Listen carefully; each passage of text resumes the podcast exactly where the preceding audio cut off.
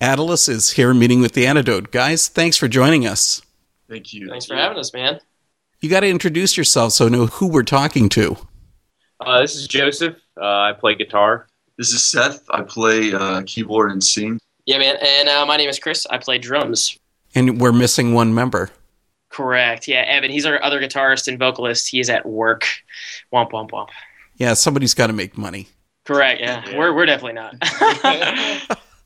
Pronounce the name of the band. I have been struggling with this one, man. Technically, it should be Atalus because it's a it's a Greek name, but we just pronounce it Attalus because that sounds better.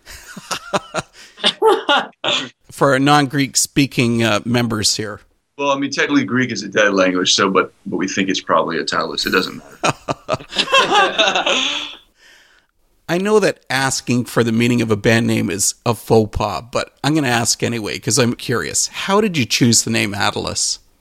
Okay, well, um, long story short, um, but right before Attalus started, I was living in, uh, this is Seth, by the way, I was living in Wales, um, working on a master's in ancient history. That's all pretty boring stuff. But, um, but during that time, I was reading um, a lot of accounts of various martyrs um, who died during the Roman era, especially in the third century. And, and one of those accounts is the famous accounts of the martyrs of Lyons, when uh, basically a mob came in and just took a bunch of Christians and brought them to the amphitheater and um, it's, it's it's a pretty famous account. Marcus Aurelius gives the account. He was the Caesar um, at the time, and he gives a very interesting account of that that event. Anyway, um, a couple of stories really stood out during my reading uh, that really moved me a lot as a Christian. But but one was of the account of this um, prominent man named Attalus. A couple of accounts say that the crowd was kind of screaming for him a couple of times to be brought out. When they brought him out, um, they placed a placard around his neck which read, excuse my, my, my bad Latin, but um, Hic est Attalus Christianus. This is Attalus, the Christian, as he was being paraded around, being tortured in various ways before he died. So, anyway, that's very melodramatic.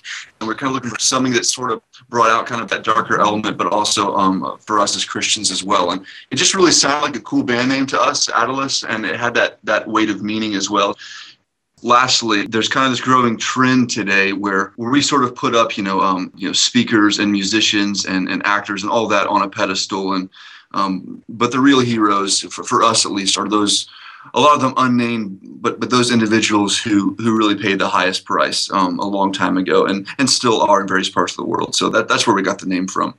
That's quite a story. yeah. So I did my best to synthesize that, Dave. yeah. You know, your music, the early stuff, really messed me up because you had one song that had you sounding sort of like MXPX. Next track, you sort of sounded like Hawk Nelson. The next one, Emery. Were you guys searching for a style in your early days? Yeah, I, I don't really think so, man. Uh, we all have very different musical styles, um, ranging from anywhere from like indie folk music to, you know, I listen to some old school hardcore stuff and, uh, you know, random worship music. So very eclectic.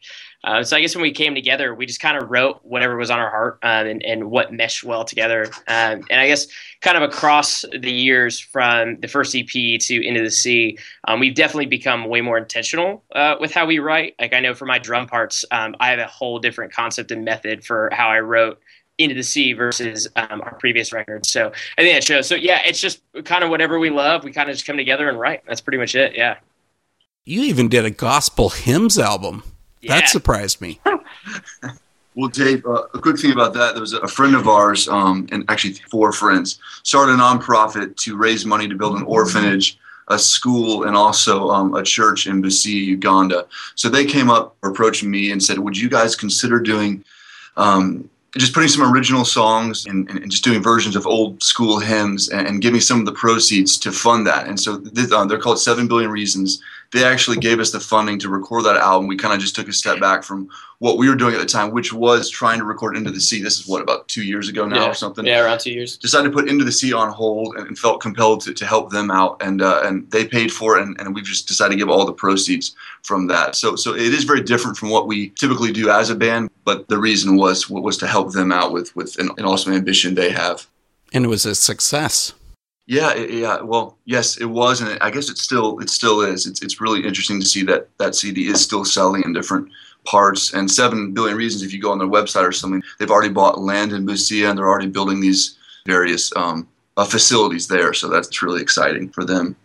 Well, you guys recently have gone through some other changes because you've signed to Face Down Records. You've been independent up until now, haven't you? Yeah, we had a uh, we had another label approach us, and, and that kind of went um, south. Uh, but yeah, Face Down randomly approached us in kind of a, a godlike manner, and uh, yeah, man, independent before then. I was a little surprised to find you guys signing to Face Down because, I mean, most of their bands fit into the hardcore scene, but, you know, the stuff you've produced in the past definitely wasn't metal. Your new album, Into the Sea, it really does have a harder sound. Yeah, it's interesting. I actually talked to um, Jason, the record label owner, and I asked him that very question. We, we were kind of emailing back and forth, and I asked him why he had signed us because I've been following Face Down since I was, you know, in my high school, middle school days, and uh, it was interesting because he doesn't really see it that way. Um, you know, especially their older stuff. I mean, they had everything from punk to hardcore to black metal. Um, and now they've got like My Epic and everything in slow motion. Um, and they had a band called Shapes. Uh, it was like uh, Shapes Make Stars or Shapes Like Stars. Um, and they were kind of like a post rocky band. Um, so yeah, it was very surprising. Into the Sea is definitely harder. I wouldn't consider us a heavy band. Um, the record is very, very diverse. Um, not all the songs are hard at all. So the the one that we're actually about to release here, um, hopefully in the next week or so, um, it definitely doesn't have like any screaming, um, but it's very anthemic. Actually, Dave, it's, it's funny because on, on those lines, we've got um, a really good response for Sirens. I was telling Chris because I'm thinking, I said, Chris, I wonder if, if typically a lot of the people who are listening to Sirens and like it, if they think that we're a much harder band and that's our softer song on the album. so they're probably going to hate the next song we put out and go, what is this? Joseph. Yeah. Well, we've got to talk about the new album then, Into the Sea. Atlas is based out of Raleigh, North Carolina, you know, which is still two hours from the Atlantic. So, what was it that made you choose the ocean theme for the new album?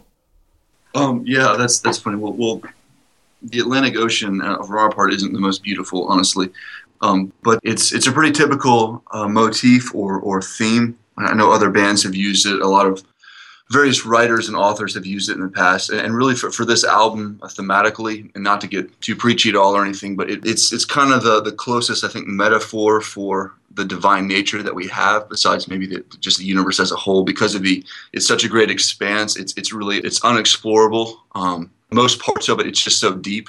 So that being said, the first half of the album kind of is is talking about these these two aspects of of the divine nature of justice and mercy, and, and which can seem paradoxical at times. And it's it's told from the perspective of a story, um, and, and, and from an older sailor, essentially talking to a younger sailor. Dave, have you ever read the book or the, the famous work of literature called The Rime of the Ancient Mariner? I don't know if you had to read that in school or anything. I have. Okay, you have read that. So it's, it's kind of from that perspective. We got a song called The Albatross on there. And, and so the whole album is kind of framed that way. The first six songs are, are a lot of questioning, a lot of wrestling with, um, with just the justice of God, with just uh, kind of man's attempts and society's attempts and culture's attempts um, at, at, at, rectifying the problems of evil and, and, and the wrongs we see all around us. And the last probably six or seven songs in the album are, are, are really focused on the grace and, and that sense of mercy, that sense of hope that we have that's just beyond the, the here and now. Um, beyond the chaos, if you will. So that's why, like the first six songs, you, you, get that feel of sirens. It's a lot. It's a much darker sound, a much, much more full of angst. Um, as we're asking that question, the last six songs, uh, it just gets a little bit more soft um, as we're kind of answering that question, I suppose. I'll have to explain about the album because it's long. 16 tracks, 78 minutes. Yeah. It's like you guys were trying to squeeze every last second you could out of a CD. Yeah, that's so true. that is so true. Yeah, we um it's interesting because the the album was actually longer. We actually cut a song off the record. Um, and we had to we had like a bunch of transitions that um, you know we had kind of laid out. We had to cut them down because Jason from Face Down was like, "Hey, this is like 82 minutes, and we need to get it to 78 flat." So it's literally 78 flat, um, as much as you could go. So it's pretty, yeah, pretty funny.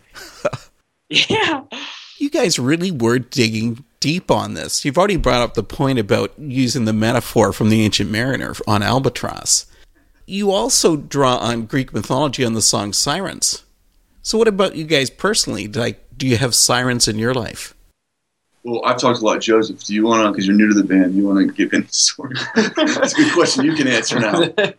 Pull all the demons from the closet.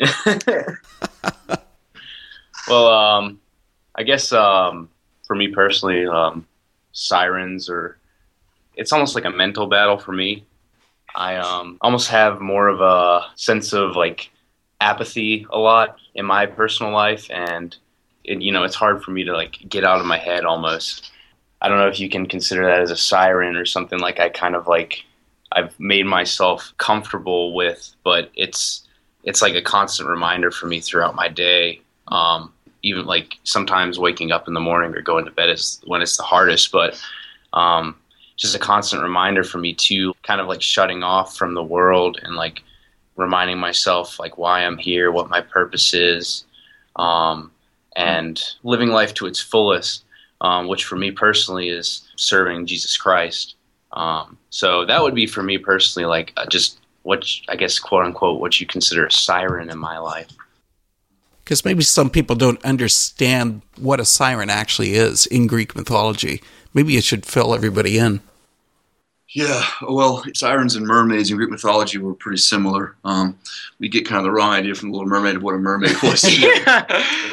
they pretty much ate um, ate sailors. They they they just sing this this lullaby or this beautiful song, and they'd swoop down and, and just eat the sailors uh, pretty much. Uh, it's pretty graphic, um, but but often depicted as beautiful women. And so these lustful sailors would go out and they'd hear the song, they'd see the beautiful women. Um, I, I think usually with mermaids, but also with sirens, and they'd be lured in to death. So that it's it's a very simple metaphor in general for really any sort of vice, but I think it's most often used with with sexual temptation, especially. I'll give you just um, it's kind of a little bit of a, a surprise, and we're about to, to shoot a music video for Sirens. Finally found this awesome abandoned plantation we're going to use. I'm just trying to find the right spot for it, and uh, but uh, there's this 1920s the German movie called Faust it's one of the you know top movies of all time. It doesn't really matter, but it's an adaptation of the story of Faust too, and there's a couple different versions of that. He sells his soul to the devil, but in that movie is depicted this you know this sexual tension, and, and so whether it's fornication or adultery or, or just all that, or, or, just lust in general. But that that's kind of typically what what a siren represents. And of course, as Joseph just touched on, a siren can really be anything that's that's distracting you. And I, I will say that on this album, pretty specifically, even though I tried to make it vague enough um, in the lyrics to really touch everyone, but um, Sirens kind of plays off of, of another song called Voices from the Shore. And that song comes after this sailor, so to speak, has you know, accepted grace. He's kind of leaving the world, so to speak, but but he's constantly hearing all these voices coming back from, from past lovers saying, you know, come back, just one more night, one more, um, one more time. Don't you remember how good it was? And, and he's wrestling with, with these voices, so to speak, and it almost sounds like schizophrenia, but uh, and it could be for somebody, but uh, that's not what it was intended. so sorry, all that to say, Dave. It's just, I mean, it, it's a very typical thing, but like say this, you know, personally for me, I'm, I'm actually waiting for a call from my wife. Uh, she was due with our first son yesterday, and um, she's doing pretty good right now. But I guess at any moment, our, our son could come. And um, married to my beautiful wife, and, and we've we've been best friends. We'll kind of date off and on for, for eight years. But hey, all, all that to say, it, it's a lot of this is coming from some sins of my past, honestly, and some.